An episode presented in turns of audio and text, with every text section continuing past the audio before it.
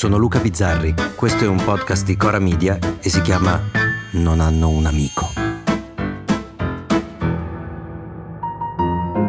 Non so quando sia nata questa cosa della cultura e della destra, questa idea che la sinistra si sia impossessata della cultura, che gli intellettuali fossero solo a sinistra, anche perché mi pare uno di quei temporali autorigeneranti.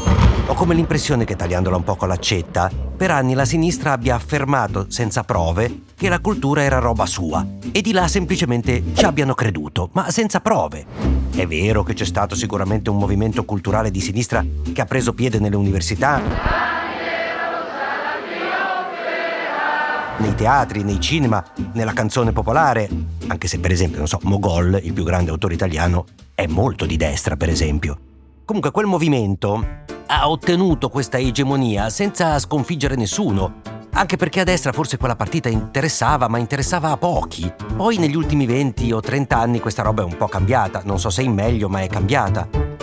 È vero che mentre la destra era assente, una certa sinistra ha preso un po' il possesso del patrimonio culturale, ne ha fatto, a parte qualche esempio di buona gestione, un po' roba sua, pensando più all'occupazione dei posti che all'effettiva crescita degli stessi, sovvenzionando molte cose discutibili, con un uso del denaro pubblico a volte un pochino troppo disinvolto.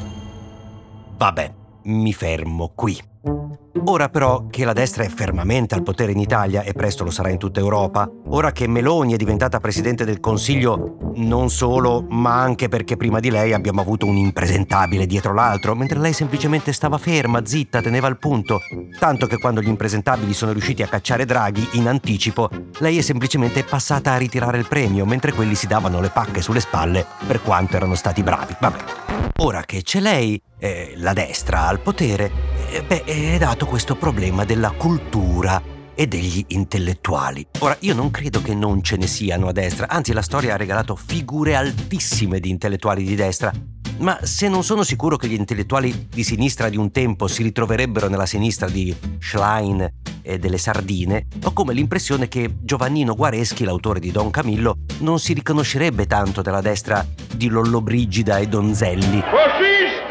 Sarà un'impressione mia, sarà che ora tutto si svolge sui social e se sei un intellettuale vero semplicemente sui social non ci sei, ecco, io la penso così. Comunque è ufficialmente partita la caccia all'intellettuale di destra ed è ridicolo perché ce ne sono in quantità, non mancano. E c'è nel partito di Meloni una ricerca frenetica però del volto, del pensatore. Avevano, hanno Vittorio Sgarbi. Ma chi cazzo sei, coglione, testa di cazzo? Ma ultimamente è un po' inaffidabile, anzi è inaffidabile secondo loro.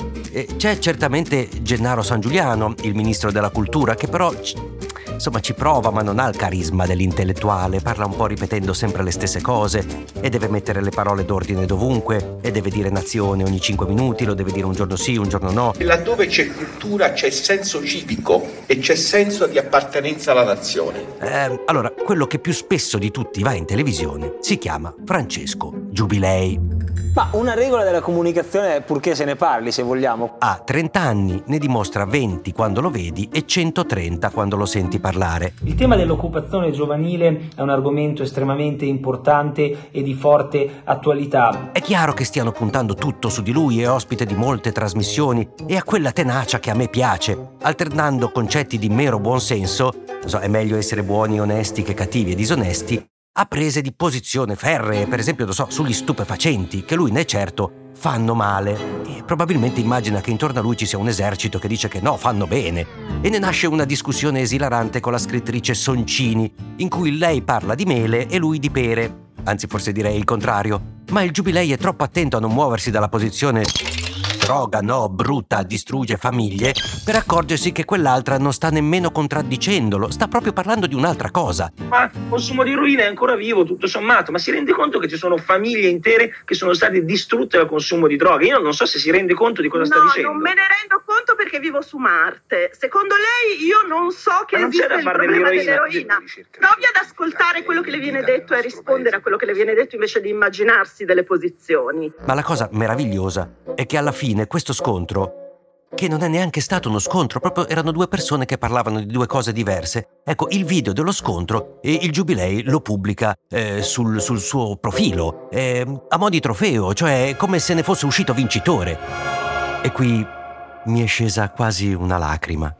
perché in questa caparbia ho riconosciuto il maestro e ho capito che Giubilei farà carriera perché... perché... Ve lo ricordate? Ercolino sempre in piedi.